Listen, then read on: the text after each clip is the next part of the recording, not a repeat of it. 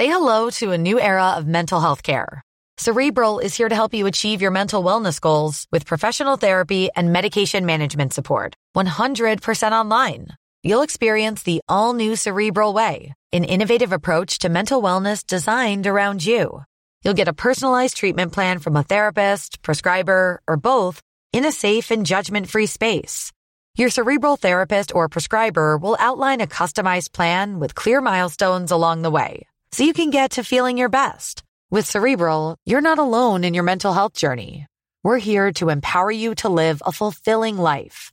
So take that first step towards a brighter future and sign up today at cerebral.com slash podcast and use code ACasts to get 15% off your first month. Offer only valid on monthly plans. Other exclusions may apply. Offer ends July 31st, 2024. See site for details. Hey, I'm Ryan Reynolds. Recently, I asked Mint Mobile's legal team if big wireless companies are allowed to raise prices due to inflation. They said yes. And then when I asked if raising prices technically violates those onerous two year contracts, they said, What the f are you talking about, you insane Hollywood ass? So to recap, we're cutting the price of Mint Unlimited from $30 a month to just $15 a month. Give it a try at mintmobile.com slash switch. $45 upfront for three months plus taxes and fees. Promo for new customers for limited time. Unlimited more than 40 gigabytes per month. Slows. Full terms at mintmobile.com.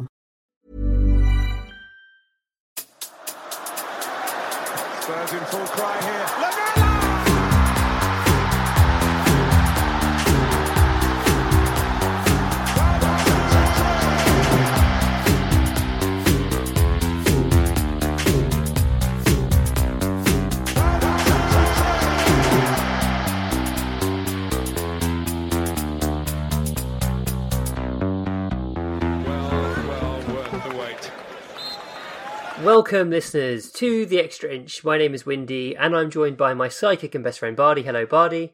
Hello, Windy. And our tactics guy and my dog friend Nathan A. Clark. Hello, Nathan. Woof woof. this is the third in our series of All or Nothing watch along specials, and what we're going to do here is walk through uh, episode three of Amazon's All or Nothing series about Tottenham Hotspur. We suggest um, that if you want to watch the episode, watch that before you listen to this because we are going to spoil all of that right now. If you've no intention of watching it, then it's fine. You can just allow us to talk you through it. And either way, hopefully, this will be a useful piece of additional commentary to supplement your watching of the series. So, um, straight away, uh, we'll get into the episode. Uh, this one is called No More Mr. Nice Guy. The blurb says Tottenham Hotspur have suffered their first loss under Jose Mourinho against his former club, Manchester United. The team aims to get back to winning ways in order to climb the Premier League table and finish in the Champions League places, while the club seeks to resolve the futures of several members of the squad. It's kind of unclear in terms of the time period that this is set from, but I think it might be from the day before the Manchester United game because the players at the very beginning are climbing onto the plane and talking about an incident in the car, which we'll um, come to in a second. And it finishes on the 22nd of December. So I think it's set between the 4th of December and the 22nd. So approximately an 18 day period. Um, the first episode was a six month period, the second was a week. So this is slightly longer than the second, but obviously a lot shorter than the first. Um, and this is a, a different episode, I would say. They, they focus on some some different things. Um, so diving straight into the scene by scene, the pre-intro scene, as I alluded to there, is the players getting onto the plane, and Kyle Walker Peters is unhappy because Dele has crashed into his car. Um, so there we are in in episode two of um, our podcast, talking about how Dele has an amazing appreciation of space and interpretation of space. Obviously, not when he gets behind the wheel, uh, because he's hit Walker Peters' car and he's trying to blame Kyle Walker Peters and Harry Winks for having their lights on. I mean, if it's dark, it seems sensible they've got their lights on. Um, Sessegnon is cackling to himself in the background and desperately trying not to take sides, despite um, both Dele and Winks asking him to. It's very amusing. Um, that is like a, a, a pre intro scene um, of fun. I, I don't know any other reason why it, it fits in there. Bardi, what did you make of that little scene? I mean, it's proper car crash television, isn't it? Hey. Hey. Uh, I thought it was quite nice. It, once again, the human side, it shows the. um, I mean, I mean, I don't. know. First of all, how can you crash your car? Um, Dele's not driving around in like a battered Fiat Cinquecento with no parking sensors or reverse cameras or anything else like that. So it's quite amazing how he's managed to do that. And um, I can understand why Kyle Walker Peters is annoyed because it doesn't matter how much money you're making. If someone smacks into your car, you're going to be annoyed. It's admin, right? Car crashes are really. Irri- I mean, even if everyone's safe and it's fine, they're really mm. annoying because it's admin. It's hassle to sort no, out. you have your personal assistant deal with it. You have your club liaison officer mm. deal with it for you. I don't think he's that pissed off. I think he's less pissed off than someone who's not a millionaire would be. I mean, yeah, Audi. Yeah. Audi would just give him another car. I'm pretty yeah. sure they they all seem to be driving Audis in this. I, I do I do side with Dele a little bit. With with I've, I've got to disagree with if you're sat there in your car and you've got your like full beam on or whatever, you're you know you're you're making things difficult to see. I, I do feel for him a little bit there. I, I would need to see the footage of the incident to, to be able to make a clear decision on who was right or wrong in this. I'll do a uh, green my, screen. Uh... My instinct, as you might have guessed, is very much to defend Kyle Walker Peters. That's my yeah, instinct in life more generally. Fair play um, so we start the episode proper with Mourinho arriving at the training ground the morning after the defeat to Man United. So they've not showed any footage from this game uh, up until this point. It's quite interesting. It starts pre-United. Um, sorry, ends pre-United in the previous episode. Starts mm. post-United here, and um, then we see clips of the the two one defeat, and we see post match. Um, there's a meeting going on in the tactics room where Mourinho says we have very bad feelings in relation to the game yesterday, and he once again talks up this idea of the players being good guys. And he says you were hiding, the attitude was not good enough. And what's really fascinating about this clip is that Kane then chips in. So, I mean, we we've heard before talk of of Kane being a bit of a teacher's pet uh, he jumps in and wants to back up Mourinho's points, and he said that it's been happening all season. That, that some players are, are waiting for others to do things for them, and he said it's unacceptable. Uh, Mourinho goes on to say that we need to win 50-50s, we need to win duels, second balls, you need to be a bastard. What did you think, Nathan? I'm really, I'm really frustrated by this bit because Kane is saying something really interesting, but because of the editing, you don't know if he's talking about on the ball, off yep. the ball. Mm. You don't know if he's, you know, and I, I really, because I'm still desperate to get an idea of what went wrong at the beginning of last season, and, and, and I thought there might have been some insight there, but again, because it's chopping back and forth, it gives mm-hmm. you the impression that he's saying it in response to what Mourinho was saying, but there's just no way of knowing. Um, and again, like I talked about in the previous episode, it's so results focused because I thought we played well against United. I thought we had a good performance, a we good did, game. Yeah. We were unlucky, um, but the narrative is we were too nice. um, yeah, I found that odd. The, the, the, questioning of the attitude, and I agree, we played well in that game. Um, but it, it is interesting that, that Kane agrees with Mourinho's assessment in, in some certainly in some respects that he kind of felt that players were hiding too and not taking responsibility. It seemed like Kane was saying something about shirking responsibility, not fulfilling all of their duties. That was the that was the implication I took from it. And Kane was so polite with the way he kind of butted in and then just checked whether it was okay for him to to join in. Mourinho was like, "Yes, please go ahead. It's even better for me if you say my points for me," kind of yeah. thing. It's uh, yeah. he was only too happy for Kane to join in. Uh, then we see uh, a clip of Heung-min Son saying that they need to be bad guys to win. So clearly, he's believing everything he's been told so far from Mourinho. Um, Mourinho's talking then about wanting to transform the mentality of the players. He talks, uh, interestingly, about emotional balance. Um, he said we need a solid team, solid mentality, united group. So it's all again about mentality, and again, I think we all disagree that there was a problem with the mentality per se. Um, in some respects, Nathan. I think it's fair to say there was a mentality problem that season. Something had obviously gone wrong and fallen apart, and, and the mentality had changed that season. But there's there's a nuance there in that like we were obviously a strong, uh, confident, aggressive bunch. You know, six months prior. Um, and then things went mentally wrong, and I just feel like there's there's just a slight misplacement of the focus both from like mm. the players of Mourinho specifically, but also even more so from from the show that's saying that like we're a historically weak, nice team, and that's just not true, is it? Yeah, yeah, you put it far better than I could, buddy. I mean, he does like to throw the mentality and the softness in there, but I do think there is an issue with the United group because even if you just look around when they do the big team shots, you see Danny Rose, who there is definitely being ostracised. You've got Wanyama there who who never kicks a football, and you've got Eriksen and the other guys who they've mentioned in episode one about whose contracts are expiring. Mm. So I think mm. there is definitely a thing there around the group not being united, and I think that is a a challenge to to get them all working together. Personally, I would like to have seen a little bit more from the from the Man United defeats, especially um, any halftime talks or something like that. I thought they did kind of kind of skip it, especially mm. when if you give the magnitude of at the time Sky were building this up as Mourinho comes home. I thought they I thought we would have spent a little bit more time at Old Trafford there than we did. Well, we didn't spend any time there. We they showed the goals and then went straight back to Spurs. Yeah, it really zipped through it. I, I guess mm. it there was either nothing of particular interest to the narrative of the show, or or maybe it was just really dull. I don't know. Yeah, I don't know. Um, the narrator Tom Hardy then says that we need to win the three games before Christmas. Uh, the team are then out on the pitch and they're they're doing a training session that Mourinho is absolutely adamant that he created himself, and that if they've ever done this before, it's essentially plag- been plagiarized uh, by their coaches. Um, Nathan, what did you think of that? My my understanding from having spoken to quite a few coaches is that that's completely fair and reasonable for him to claim copyright over. That a lot of people for a long time have stolen a lot of Mourinho's training session work. So ah. so he's justified apparently there. That's interesting.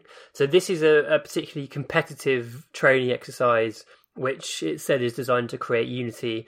And Mourinho is refereeing it and having so much fun doing so. It's actually really, really fun to watch this. Uh, the players are screaming their heads off. They're loving it. Um, the, the winners are sort of bundling the losers. It's yeah, it's, it's really good to watch. Bardi, what did you make, what did you make of that?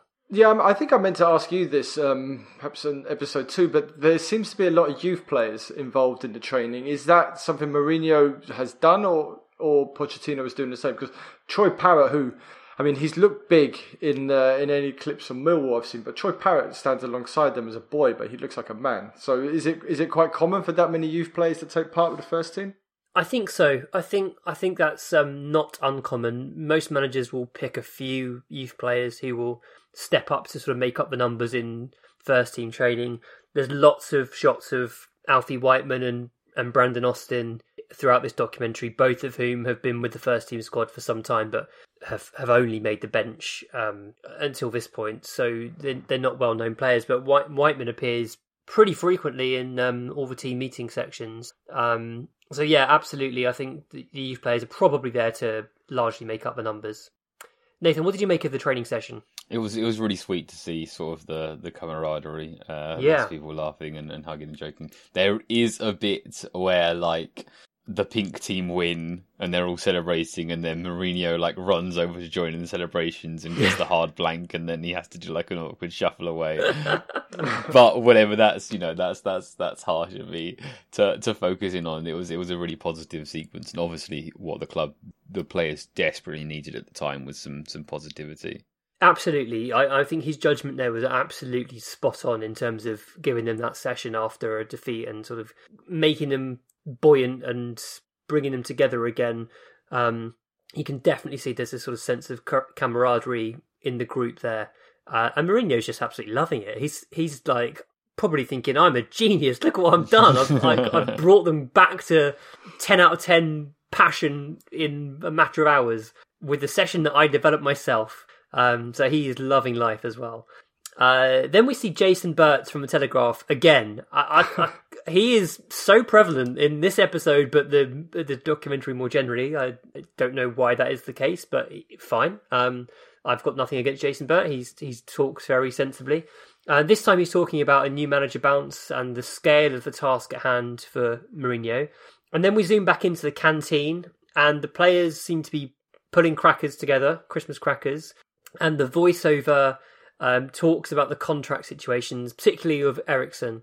Um, Eriksen um, tells a terrible cracker joke about dogs and says, looks at Kane and probably Vertonghen and says, "Come on, dog friends," which I really, really thought was funny. I, I really like Eriksen in this moment. Bardi, what did you make of that scene? As someone who's grown up with a, a, non-native speaker and someone who married someone whose first language is English, Christmas cracker jokes are always complicated around, around, people who, when English isn't their first language, like why can't you teach? The joke was why can't you teach a dog to dance because they have two left feet, and you just saw it just didn't it just didn't land it didn't land. No, Vertonghen's face. He went two left feet. And like, and then I think he kind of it cottoned on. Uh, yeah, because dogs have four feet, so but he it took him a minute. It was funny. Mm. Nathan, it's, what did you make of it? It's it's such like a harsh clip for Eriksen because he's obviously like a cold and closed off person, and we, he doesn't get much screen time. Mm. Um, and then he gets this bit where like he's he's playing the role of performing out to the bad joke. He's not yeah. being a bad yeah, yeah. joke teller. He's like he's doing what you're meant to do, and I just think it's so harsh on him to like that. That's his screen time is. I I disagree. I thought he came off really well in this section. Yeah? I I, I okay. found him really funny and dry to watch. Like he's the way he told the joke was funny, and then the "come on, dog friends" really yeah. made me laugh. I I really like. I enjoyed Eriksen a lot in this in this moment. Okay. It was it was good. It was good. It was good Eriksen content for me. Um, that as well as the sort of frowning meme have been have been two of my favourite moments of the documentary so far. To be fair, uh, we then see this sort of montage of Eriksen's assists and goals with narration about his influence and uh, the fact that he wants to leave. Um, and Jason Burt is is back once again to say that uh, his motivation will be impacted by his contract situation and and you know his impending transfer. We, we feel at this point.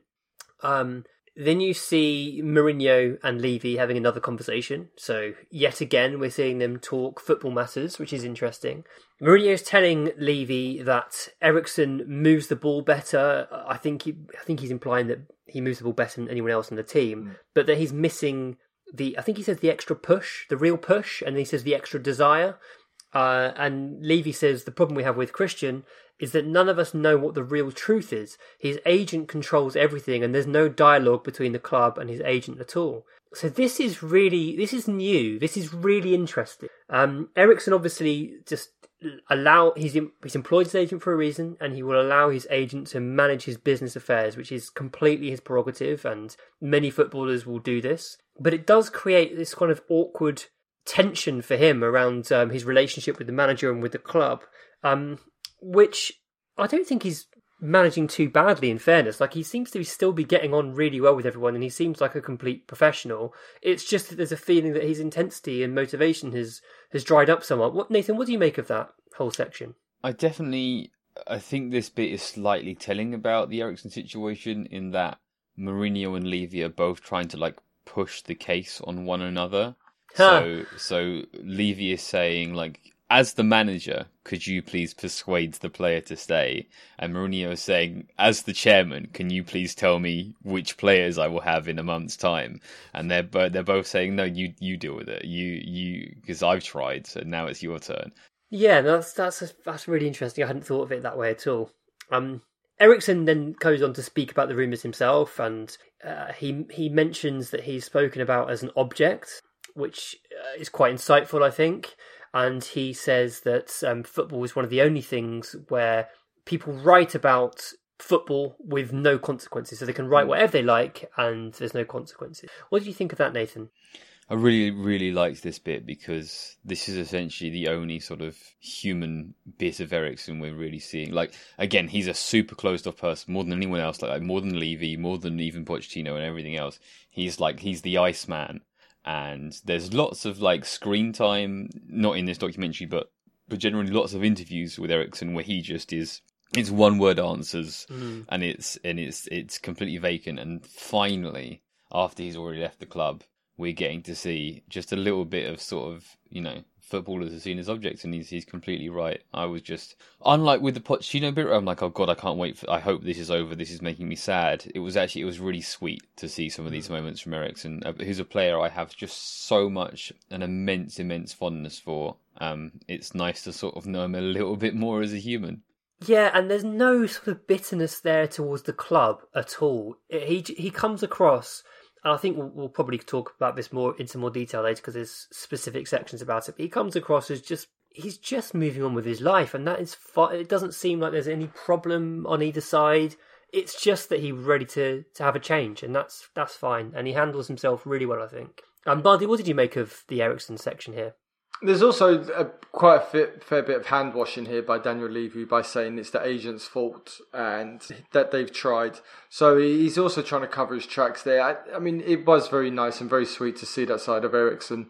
And uh, once again, we're, we're finding out a little bit more about these players. And I, I think I think Eriksen is bang on with how people can write about football with no consequences. That people can write anything, and mm. and it turns into a.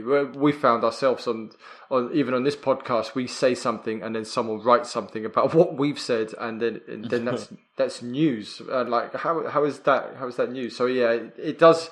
I, I definitely think I'm going to start paying a little bit more attention to what I say when it comes when it when it when it comes to these players, and just be perhaps a bit more understanding. Not that I don't think Eriksen downloads the extra inch, but I think I think maybe as just a, being a better human being, we need to be a bit more um, a bit more compassionate. Mm, that's a really good point. Very sensible. Uh, so the next part is pre Burnley on the seventh of December. Uh, a home match, so you see a montage of fans and players arriving at the stadium we see some footage from inside the stadium. We get the dressing room pre-game with uh, Vertonghen saying quick transitions randomly, but seems to just be sort of thrown out there. Um, Mourinho asking Kane who's going to do the sort of pre-match team talk, and on this occasion it ends up being Mourinho. So he he said yes, fight, yes, second balls, yes, pressing, yes, intensity. But your most important thing is your confidence to play. So once again, it's confidence and it's believing in themselves. Bardi, what did you make of that part? I think you, you skipped over a, a, big important part in this dressing room is Mourinho putting stickers on a board of Burnley playing 4-4-2. He's just like just laying it out. Take who who makes these stickers because they had each they had the name Ben Mee, the, yeah, Ben Mee, and he was putting them out like no shit. We're gonna play 4-4-2. I just like who's making all these stickers and. um Throughout the City one, you had Guardiola banging on a whiteboard and drawing circles in the half space. In this one, you've just got Mourinho putting stickers of the opposition on on a board. I, I, just thought that was I thought it was quite nice to see actually, but quite funny. Very very um, old fashioned. I couldn't quite work out what Mourinho was saying in the pre-match talk about the fact they had a day off. He said something like, um, "You've got a meal tonight and a day off tomorrow. Is that motivation enough?" Was he saying? If you win, you can go out and have a few drinks knowing you're off tomorrow, or was he offering them a day off if they won? I think it was a day off if they won. They probably had a day off booked. Maybe we saw them pulling crackers already, so maybe it was their Christmas dinner. So he was going to give maybe. them the day off. Yeah, he's incentivizing them to, to go out and get the win. Yeah, because they can't really do it any closer to Christmas because we've got games uh, Boxing Day. We've got games twenty second, twenty sixth, or twenty seventh. So I guess they have their Christmas dinner early. That's true, and um, by God, did it work? Because Harry Kane scores uh, an early absolute banger um, Lucas then got, gets one at the back post. We see Son scoring the goal of the season, um, which, of course, to me, the, the highlight of that was Walker Peters' his lovely smile from the touchline um, in aberration of Son's goal. Uh, at half time, we see Mourinho telling the players that the game is not over. He reminds them that Burnley are fighting. He says that the clean sheet should be a collective collective objective. And he's very firm on that. He's like desperate that. for them to. Yeah, yeah, yeah, absolutely. It's, we've seen this before from Mourinho at half time, uh, sort of reinforcing the importance of not letting up and actually mm. Fight, like, making sure that you continue to match the intensity of the other side. But this time it was very specific with that collective objective. Um, Kane scores a lovely fourth, and Sissoko makes it five. Um, uh, Post match, Mourinho is being interviewed, and he says that we're more aggressive and we, we pressed better. The Mourinho, I'm sorry, the Sissoko fifth goal leads to the Sissoko sing song in the changing room post match. We've seen before that the players do love singing the um, Moussa Sissoko song, and we know from uh, Sacramento's scouting mission that mm-hmm. Sissoko is a big influence in the dressing room. Fuck. So uh, it's no surprise to see the players once again singing his song in the in the changing room, and it's nice. It's really nice to see that. Um, Son naturally is getting lots of attention for his goal. He does one of his fun handshakes with Tanganga, has a big hug with Harry Kane. And then uh, Son is being interviewed um, post match by one of the TV channels, I presume. And Mourinho interrupts the interview and asks if he's man of the match. Uh, and this all leads on to a section about the Korean support for, for Son. So, firstly, we see a clip of the Korean commentary for Son's goal, which weirdly seemed to be in slow motion, I, or, or, certainly yeah. slowed down slightly. I, couldn't work out the logic behind that. Um, but then we see a shot of of a Korean guy stood outside the training ground or near to the training ground in a, a, with a Son shirt, waving at every car as they go past. Not player cars, just cars. and uh, he he describes how he wants people to sort of realize how friendly Korean people are because he wants to make a good impression on on Son Heung-min. Um, and he says every Korean person likes Son. He kind of explains how popular he is. And then there's a section on Son's fame. I found, I don't know if you agreed, but I found that he looked almost quite sheepish and embarrassed about the whole thing. And he sort of talks about how it gives him good energy when people come to the UK to watch him play, come from Korea to the UK to watch him play, but that back home, this is just the normal thing for him. And then there's this huge group of Korean fans turning up to a training ground, mobbing him and his signing shirts and having photos with them.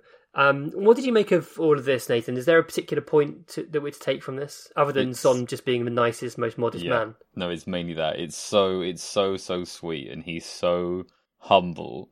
And mm. there's just you know thousands of adoring fans traveling across the the globe um, to you know worship at his feet, and he's just this sweet, charming uh, funny, happy guy. I don't know. I, I really love this bit. It's it's so it's so sweet. That that fan on the street. I mean, that's just amazing. It's just waving at like anybody. It's like come on. The that's commitment brilliant. levels were there, weren't they? Yeah, I mean, but someone needs to have a word with Son. If if I if it was my office or my place of work and someone was cutting their toenails over a bin, I'd be having I'd be having a word. Come on, man, that's disgusting. It was to be fair, it was his fingernails. It was his fingernails. Was it, okay, it was. Yeah. well, still, it's pretty nasty, but yeah, it's not not good. Do it, do it um, at home, Sonny. Yeah, it was the physio that hugged him. The physio should be having a word saying, "Do it at home," or go to a go to a nail salon or something, get it done properly. Yeah. then we have another clip of Daniel Levy and Jose Mourinho talking about football. It's like it's a constant daily occurrence. Lads, and Levy, lads. yeah, yeah, yeah, the lads having a catch up over their breakfast. Um, and Levy is really excited about what an incredible um, goal Son scored and he says to Mourinho, "It was good to win in style," which I thought was very telling. Nathan, how did you feel about that? Yeah, this was this was really really interesting to see the the ways in which Levy is hands on, and uh, so he there's this conversation. Uh, Jose's eating so he has got like a half excuse kind of thing. But Levy is obviously trying to get Mourinho to open up so they can have a back and forth about yeah. tactical decisions and such. And he's saying, "Yeah, it was, it was, a really good game." And Mourinho says, "Yes." And he says, "Yeah, it was exciting to watch. Great, really great goal from Sonny. It was an incredible goal, wasn't it?" And Mourinho says, "Yes." And he says, um, "You know, really good to win in style." And Mourinho says, "Yeah." and he's like, he's trying to get like, uh, he doesn't want to be like, "I'm your boss." This is yeah. how you must do things. I've been, you know, he wants, he's trying to make it a casual conversation, two blokes at the breakfast bar chatting football, but also I am your boss and you must do things this way. I think so, and I, I just forgot to mention with, with Son, I got distracted by his, his nail habits. I think um, we it's also a little reminder that we have this kind of it's not perhaps not global but this national superstar. And i think it was probably we're going to see a lot of Son as well because this is probably going to be marketed out to the korean uh, to the korean public as well. So i think i think that's why Son is getting a lot of airtime. But we we do think of kane and Dele as being like our stars, but we do have we, we have this icon in our team as well. So I think it's I think it's nice to get just that reminder of just how big Son is, and maybe in terms of scale and everything else, Son is perhaps our, our biggest box office player. He's so marketable as well. I mean, mm. not only is he really handsome, but he's just utterly lovable. I mean, there's not a bad bone in the man's body. He's really smiley. He's really professional. He's really dedicated. he scores goals. He gets assists. Yeah. He's just perfect. He's the perfect. There's a bad bone player. in um, Andre Gomes's though. oh. yeah, and we're gonna get into um, uh, Rudiger's chest bone as well. So yeah yeah, good point. I mean, he's definitely there's there is a there is a trigger there, isn't there? There's a trigger yeah, there. A little. Yeah, I was wrong to say there's not a single bad bone. There is definitely a bad bone in his body. Um, So it's not clear whether it's the same um, Mourinho and Levy meeting, chit chat, whatever. But the way it's shot makes it seem like it is. But anyway, Eriksen comes over to shake hands with them both, which again I think talks to, to Eriksen's professionalism and the fact that he is still, even despite this huge potential contract dispute where his agent's not communicating with the club, he is behaving impeccably. He goes and says good morning to both his boss, the coach Mourinho, and his mega boss Daniel Levy. He shakes hands. It's just a it's a nice um, nice moment there, and it just shows that despite everything going on, he behaves well and isn't isn't being disruptive. Um, he he talks about how Tottenham's been his home. He's loved it, and he wants to try something new. And it's done in a way that makes you feel absolutely no malice for Eriksen or sort of resentment of him leaving. It's it's all just very calmly played. I think. Uh, this is where the bit that Eric, um, Nathan referred to earlier happens, where Levy says you know, you think there's definitely no way to turn him, and Mourinho begrudgingly says, "I can try once more," um, to try and convince Eriksen to stay. Nathan. Yep. Again, it, it's that it's that style of micromanagement where he's not saying, "Jose, I need you to do hmm. this. Mm. This is an instruction I'm giving you." He's trying to make it this sort of casual chit chat. It's like, "Oh yeah, wouldn't it like with a wink and a nudge? Oh, wouldn't it be good if someone you know, just casually, just a couple of lads having a chat about football. Wouldn't it be good if someone maybe could have a word in Eriksen's ear? Could you? Oh, maybe, maybe that could be you, Jose. Maybe you could be someone who could do that. Maybe, oh, you volunteering? Are you volunteering to do that? Oh, that's good of you. That's nice of you to put yourself forward to do that. Uh, do you know what? Maybe he should take the Jose um, Mourinho approach to sort of psychological warfare here, here, and just say to him, Speak to Eriksen, convince him. Speak to Eriksen, convince him. Speak to Eriksen, convince him. Convince Eriksen to stay. Make him stay. Make him stay. Make him stay. That would probably work. Repetition seems to work. Be confident in making him stay. Yeah. But what I don't get is I could try once more, and his trying once more is chucking him on with seven minutes to go to Wolves away. that's, that's not trying. Uh, yeah, it, but it is all very like. Do you think there's a way? There's no way to turn him. It is all very kind of Star Wars of the Emperor. Yeah, it is, isn't it? So, it, it, it very much is. I'll try once more. But like, but like Nathan says, not presented that way by Levy at all. There's no sort no. of um, Levy doesn't come across as overtly Machiavellian here, even though he, he probably is being that way.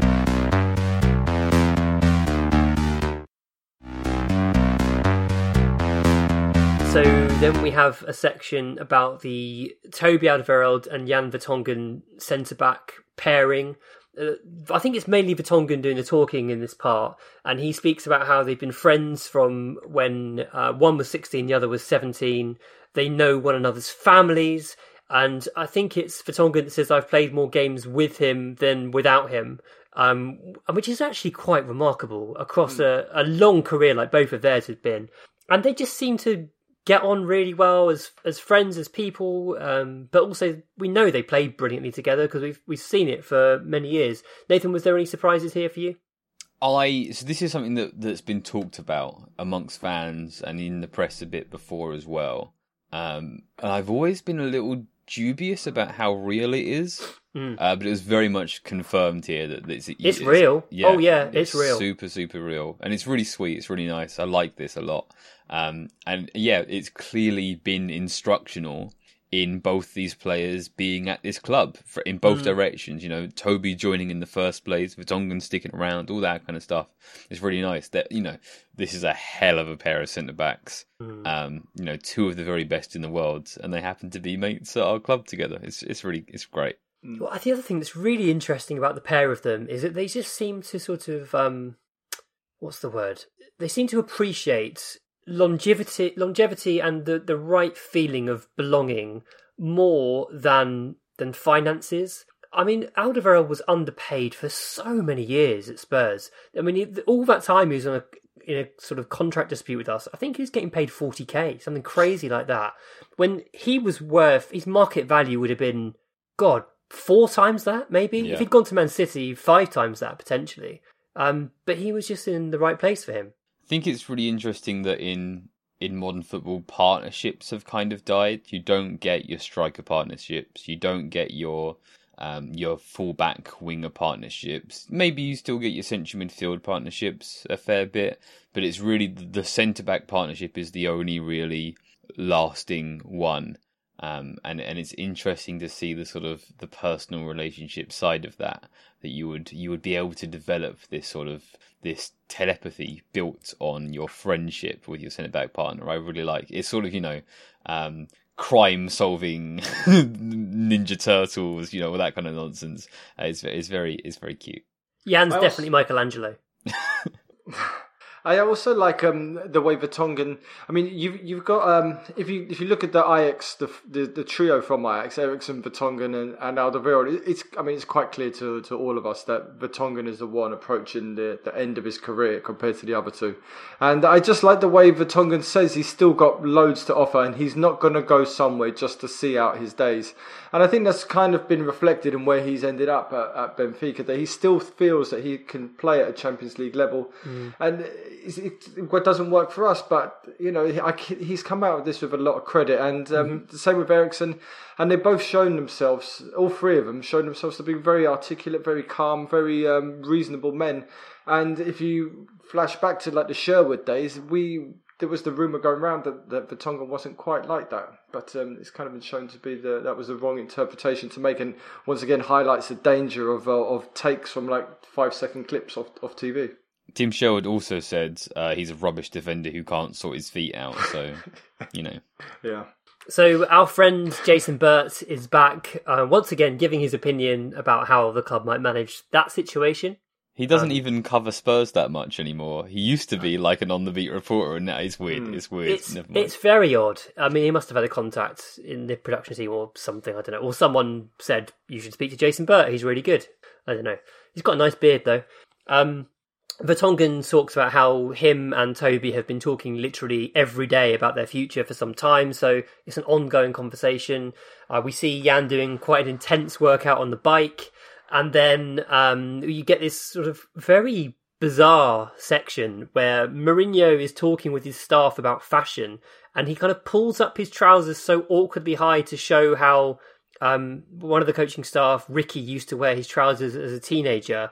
And when he does that, it creates a really unpleasant bulge in his trousers, which I did not enjoy seeing at all. I really did not need to see that at all. I thought yeah. that bit was think, funny. Yeah, I did. I, the conversation started off. They were talking about socks. Somebody wears some Woolen strange socks. socks. Yeah, and it it did. Yeah, I didn't need to see that bulge. Mourinho's Mourinho's body as he gets older seems to be getting like weird bulges in different places. But yeah, I, I didn't need to see that one.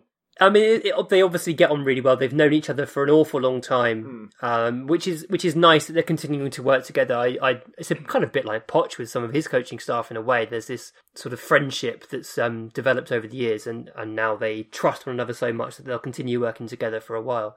Um, Nathan, what did you think of it? Is is Ricky the one who's now been replaced by Ledley King? So he was I the, believe the so. previous analyst. Okay, that's interesting. Obviously, not that good of friends. Just binned him off.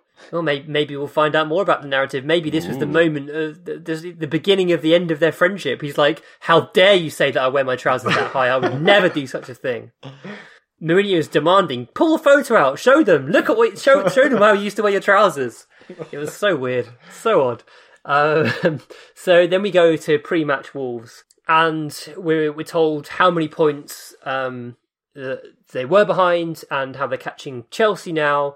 Mourinho puts a huge emphasis on the Wolves and the Chelsea matches. Pre-game, we see lots of crowd shots from Wolves, followed by some footage of the match, um, interspersed with Mourinho describing how Wolves play. So this was this was presented in a slightly different way to some of the previous game. You've got Mourinho talking mixed in with um, footage from the game. He's talking interestingly about Doherty being aggressive, which now obviously takes on a whole new um, meaning now that we've signed Doherty. So that was that was nice to see. He talks about Adama Traore. Um, he talks about Jonny Castro their, their left wing back also being aggressive. So Traore scores an equaliser. Um, I don't think there's a huge amount to say about this section. That uh, Mourinho says this is a game that demands a lot, demands that aggression, demands the attitude, demands the ambition. We have to win. It's one all in 86 minutes. Wolves have a free kick, and Gazzaniga makes a save. Spurs survive, and then Eriksen is sent on for Lucas. Now, I don't remember this being sort of a huge Eriksen narrative at the time, but it's certainly given that effect here, where Eriksen is sent on to rescue the game. He takes a corner, and Vertonghen plants a header in. What did you make of that, Bardi? There was a bit of narrative because it was like, look, Pochettino had been making him take near post corners all his life, and then Yes, Mourinho right. comes along and he lobs he lobs onto the back post and we score. So that that was the main narrative that from that Eriksen appearance. You're absolutely right. You're absolutely right. Um, then there's this shot from inside Vertonghen's car, uh, which is different. We've not seen anything sort of out on the streets uh, at this point. Um, he's talking about the conditions of the game, how it was raining. Uh, he talks about his header, and he's he's quite humble here. He just says, "I closed my eyes," and he he said that he was having a hard time in the match, and it's good that he scored because people now just remember the goal. So again, very humble, but kind of the implication being that he's not at the peak of his powers anymore. Um, Nathan, what did you think of that? This this again, him there. He's he's speaking to once again. I'll point out the incredibly results driven narrative going on here because uh, once again, I thought the Wolves game was was a really poor performance, and and I and I got a, again a hell of a lot of pushback on on my perception of that Wolves game. Uh, but nonetheless, it, it, I can't help but observe that. Sure. There's also games in um, every every kind of professional's career where they realise perhaps they're not quite at it anymore at the top level. Neville talks about that West Brom game, I think, where he got absolutely destroyed, and perhaps this was um, this was Vertonghen's kind of point there. Where he realised he's definitely never going to play, be able to play left back at a high level anymore because Traore gave him an absolute torrid time, and maybe that was that was kind. Maybe that sealed his fate, even though he did score the winner. That sealed his kind of time at Tottenham, which is yeah, maybe that was it. Yeah. So the reason he was in his car is because he's off to deliver or help deliver supplies to the North Enfield Food Bank. And he said that he's been going there for five or six years and he's um, built up some connections over those years. He seems to get on really well with, with the staff there. They all value him turning up and helping out. And there's one guy that's clearly a big Spurs fan and he's like thanking Vertonghen for the header against Wolves, which is nice. And I, I guess that's um, that must be really common for these players when they do anything in the local community that they get met with with fans of the club who kind of appreciate their contribution. So nice scene. Again, it felt a little little kind of PR heavy, but I'm happy enough to see it. It's it's all good. Um, and then we have the narrator once again talking about the contract extension uh, or situation rather. Jan talks about his age and wanting security in life. He's talking about how he's a, he likes to plan ahead, and he mentions that his daughter loves school and he's not going to tell her at this point whether there's a possibility of moving because he wouldn't want to cause her any upset. And then we find out that Toby Alderweireld has signed his contract. Uh, he's got his wife and or partner and his child in to to come in and sign the contract. Uh, I don't think there were. I don't think Mourinho was there. I don't think Levy was there, but there were some club representatives there for the signing. And he has a, like a photo shoot as well. And he says, "Do I see myself playing for another club? Not really." He looks genuinely, absolutely thrilled to be signing the contract. And then there's like a family photo in front of the Christmas tree and it's all very nice and wholesome and like Vertonghen, Alderweireld comes across really well if just a little bit more reserved and, and shy perhaps um he he kind of he's kind of just enjoying family time but it's nice that his family are also embedded within the club I, I guess um then we have Son joking with with Alderweireld that he's always late I presume there's a joke then um, where Jan says the money's in the pocket. I presume the whole point of that is that he's going to get fined for being late for the training session. Is that right? No, no, no, no. What he's saying is that he's got his contract. He's got Oh. five years. He's got twenty million in the bank. Yes. Now he can behave exactly as he pleases, and it's irrelevant. Uh, it's, a, it's a good Yeah, line. yeah, yeah. You're you're totally right. You're totally right. I miss. I completely misinterpreted. I assumed what they were saying was you're late for trading and you've bought your money to pay your fine. Um, yeah, that's what I thought as well. Because I think they they give the money to charity, don't they? Yes, that's right. But Nathan's spot on there. Nathan's absolutely spot on. Um, no, but that's Nathan being really cynical. Maybe. Imagine. of Vertonghen being cynical, perhaps. yeah. Uh, so Mourinho uh, is then asked a question by Dan Kilpatrick. Nice to see Dan Kilpatrick get a, a, a moment in the sun.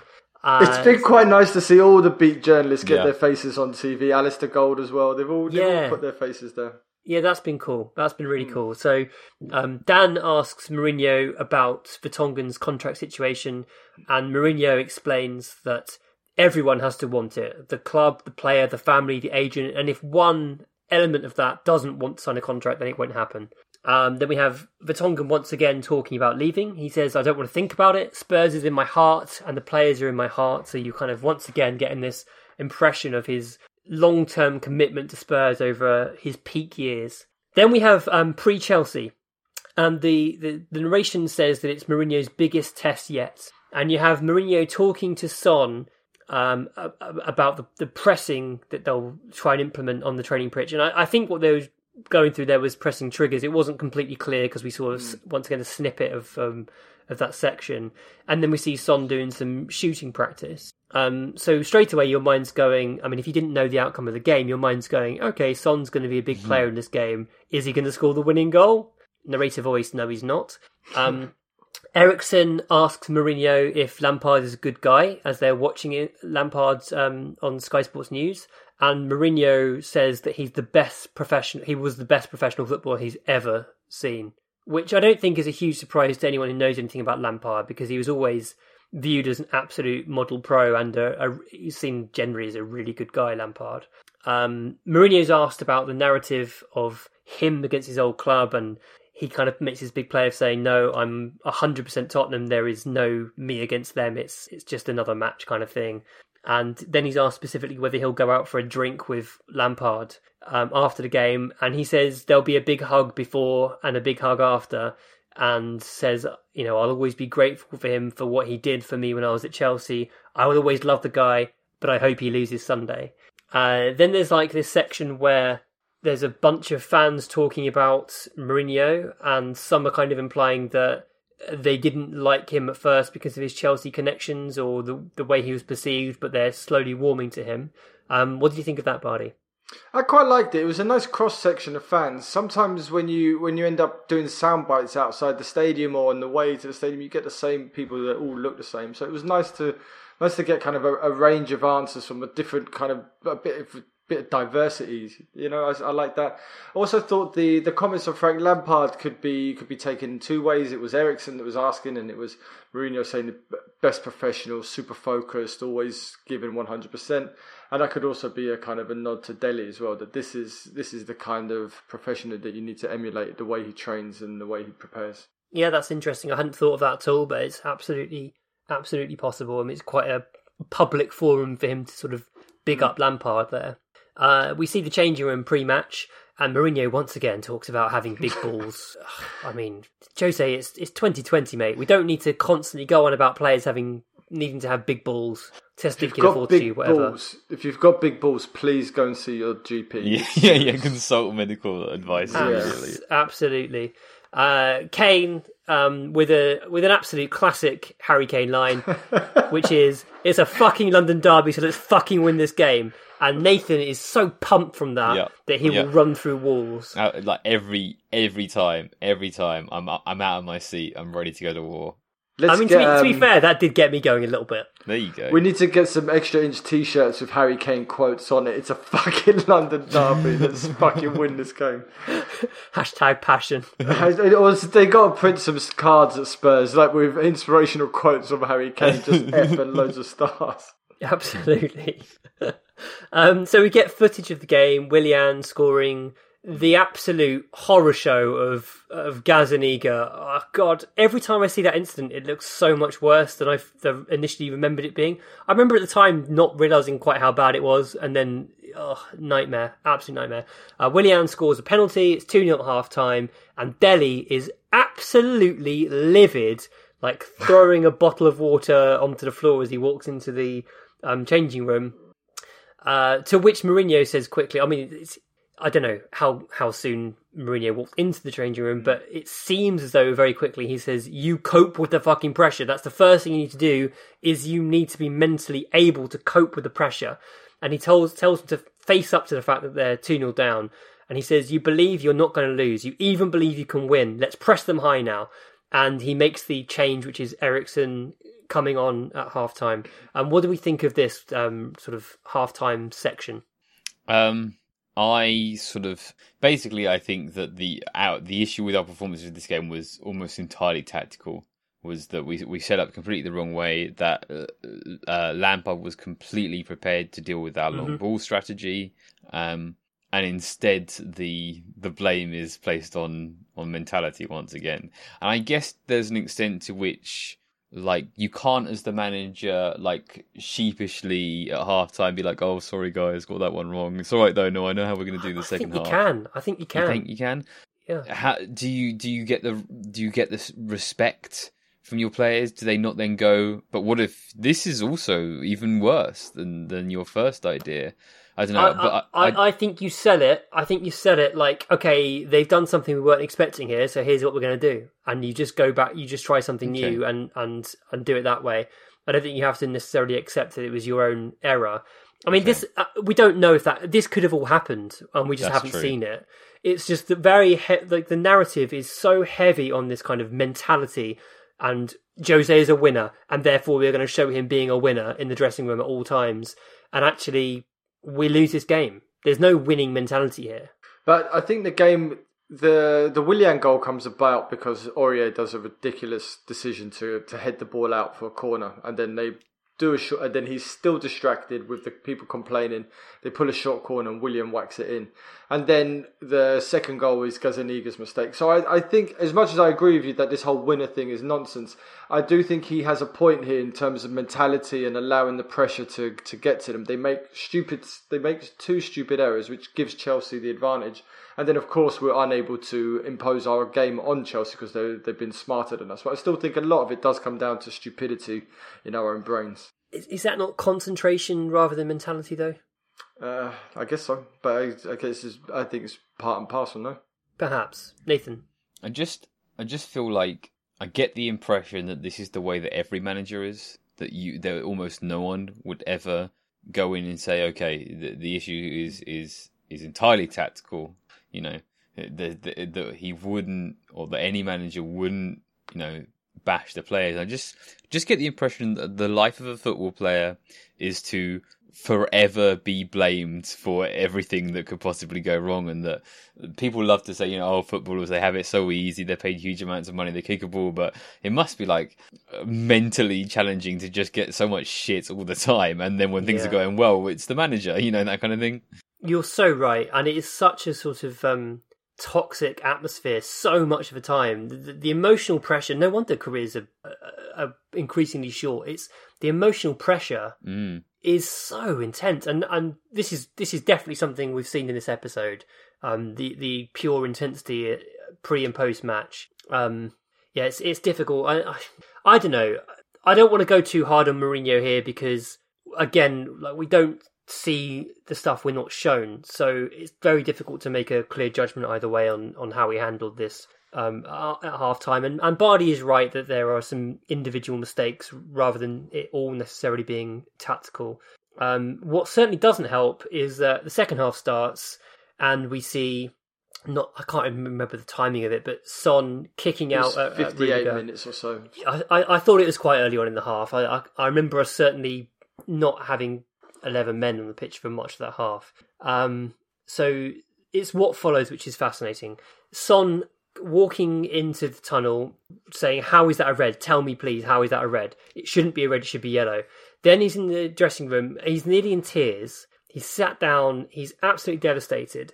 And what we get is this decision for the director to focus on Son sat there for such a long time that I actually timed it because it was so long. So I went back. It was 45 seconds of Son being sat in his chair looking sad, um, uh, which it, it, gives you a lot of feelings. Um, Nathan, how did you feel watching Son wanting to cry? Yeah, it was. Um, it was. It was. It was pretty tough. You know, I really, I really, because I, I remember at the time this was, as Bardi alluded to earlier, not his first incident of this nature. Despite as we've already said, being a really, really sweet, charming, humble guy, he has this side of him where, like, if if he's being physically bullied, he will respond if he's really, really pushed. and um, I remember being at the time being really annoyed with him because it's like, okay, you you've got like you've had two passes on this or whatever, three passes on mm. this. Now it's time you take responsibility and you, and you look at what you're doing. Because uh, you, uh, not that I think that we were going to come back into that game, but you, uh, he at least potentially cost us, you know, a, a comeback there. Um, but then to see him for that 45 second shot, it was it was really tough. I really, really felt for him. Um, you can tell how much how much he feels it, and and how how how hard it is for him to process being the bad guy in any kind of situation because that's just not a role he's comfortable in at all. But process it, he does, and his reflections couldn't have been better. He handles it so well that the next sort of um, sound bites from Son are him saying it was definitely, definitely my mistake. I felt so bad. He says, I'm 27, I shouldn't have done this kind of thing. And you just think, yeah, you know, that is how you handle it. You you own your mistake and you learn from it and you grow. What did you think, Bardi? Yeah, and you forget that he's 27. When I was 27, I remember throwing up on a brand new pair of trainers, and it's just like there's, there's there's the kind of levels to it. And he's 27 years old. This this person that we all look to, and he's like an inspirational figure at Tottenham. And he he, he made a mistake, and that whole forty five seconds looking at him, it it was a great bit of great bit of drama because you you see the the, the repercussions of it, of his action, and that we could people could shout and complain as much as he, as much as they want at him, but it's the, the personal reflection that is the the real the hard thing that we have to watch. And you know, it, it's sad, but it, he he hasn't done it since, which is good. So maybe he has learned from it this time. So the players then all filter back into the changing room, and it's incredibly quiet. No one's really saying anything. And Mourinho comes in from what seems like a side door, and he's he's sort of trying to lift them.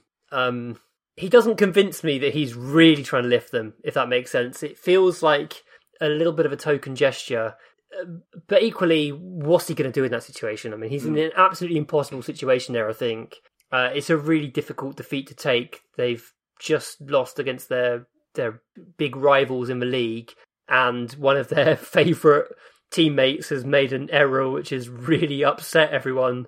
And it's it's just he's got an impossible task essentially. So what he does is tries to cajole them and tell them how many points they've made up in in this space of time um, what did you think of that, Nathan, in terms of his motivational technique? Yeah, I mean his point about like you know we've got another game coming up, go go get out, get in the shower, go home, that sort of thing. Like okay, fair enough. But then the sort of going around each player individually to say come on to them is and and, and put a hand, and then he's like really tentative with the physical contact element, yeah. and it was just like a bit naff. But you know, yeah, yeah, and it ends with him saying "Come on, kid" to Dele. They're the final words, and then there's a a final shot on Son looking solemn once again, and that is the end of episode three of All of Nothing. All or Nothing. Um, what did we learn, Bardi? What did you learn from the episode? Um, I know you're a bit down on the episode, but I thought it was I thought it was good to get a little bit of insight into how um, contract contract no- negotiations work and what happens when you have a group of players who have been so key to your club and how you've played leaving and how you kind of start progressing without them. So I, I, thought it was I thought that was a nice little bit of insight and um, the kind of clearing up the whole Eriksen down in tools thing and that he doesn't want to play for us, he doesn't want to be there, and he's upset in the dressing room. And clearly, from what we've seen, he, he wasn't. Um, was was a good bit of insight. So I think it was I think it was a useful a useful episode in that in, in, that sense, and as well the Son reflection as well. So I, I, think it was a much better episode than, than than you think. And always, episode three is always the the tricky one in any kind of TV season. Yeah, I mean, when I watched this episode, I thought it was the weakest of the three, but now we've spoken about it. You're right. There's there's a lot there, um, and there's a lot of interesting stuff there. And you're you're also right about the contract situations. And what we see is three very different situations. You've got. Hmm one player who signs ultimately, one player who wants to leave the club, and one player who the club wants to leave. So you've got three different scenarios panning out. I, I would have liked to have seen a little bit more from the agent perspective and, and how the negotiations happen. That was something yeah. that was missing, um, probably for obvious reasons. It's kind of sensitive, personal information being discussed. So I don't know if there would have been issues around that. Um, so that was a bit of a pity, but you know, there was there was some good stuff there. Um, and I, I, enjoyed all of the characters who were featured in this, from Vertonghen and Alderweireld to Eriksen to Son. I, I, I thought each of them had something interesting to bring to the story. How about you, Nathan? Yeah, no, I think between the two of you, you've definitely arrived at, at, the, at the truth there. That this wasn't the entertaining episode. This wasn't the good narrative clarity of, of message episode, but this is what is actually probably more interesting to us, which is like the gory details, the mm. insight, and, and a bit of mm. screen time for some um, for some process and for some some of the more quieter characters. So yeah, I like this one for that reason. I, I must say, I, I, felt it was really lacking some um, some Jason Burt in this episode. I, I, needed I needed more Jason Burt to really hammer it home. But um, other than that, solid enough. Um, did either of you feel differently about Tottenham Hotspur after watching this episode? Um, no, I would like to have. Um, I really wish that we could go back and have them discuss at half time or at full time dealing with Adama Traore how how to manage how to deal with it, the Adama problem. That would have been great to find out. What you really needed was Daniel Levy at the breakfast table with Jose Mourinho saying, "Jose, how are you going to deal with Adama Traore?" God, that Adama, he's he's really far. I imagine it must be really difficult to prepare for a player like. I wonder how I wonder how would you have you ever prepared? is is there a player in the squad maybe who matches up to him physically? I can't think of any, but maybe you've got some ideas that, that might find a solution to this problem. yeah, that's what we lacked. That is definitely mm. what we lacked. I mean, no, you're right, Bardi. To point, this is actually when you stand back and look at this episode as a whole, it's actually really intriguing. There's there's a lot there that actually gives us insight into what happens at the mm. club.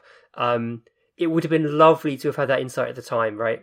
It's it's a shame that we're getting it in retrospect, but such is such is football. Bardi, were you going to say something else then? Oh no, no, no! I was just, no. It's okay. I, I thought I was, but then you cut it really well, and I thought that was a good ending. Okay, well, I'll just add on one extra thing if that's okay. So that is the end of the first package of uh, All or Nothing episodes. So the next slot drop on the 7th of September, and we'll be back soon after that to deliver our breakdown of those three episodes. You've been listening to The Extra Inch. Thanks to Nathan A. Clark for production. Thanks to Bardi for being Italian. Thanks to Adam Gardner for the artwork. Thanks to David Lindmer for our intro music. You can find him on Twitter at Davy Shambles and his SoundCloud D Lindmer. Do check him out, he's great. Follow us on Twitter and Facebook at The Extra Inch. Email us via podcast at theextrainch.co.uk and subscribe via your usual podcast platforms. And if you do enjoy the podcast, consider leaving us a rating and review. That would really help.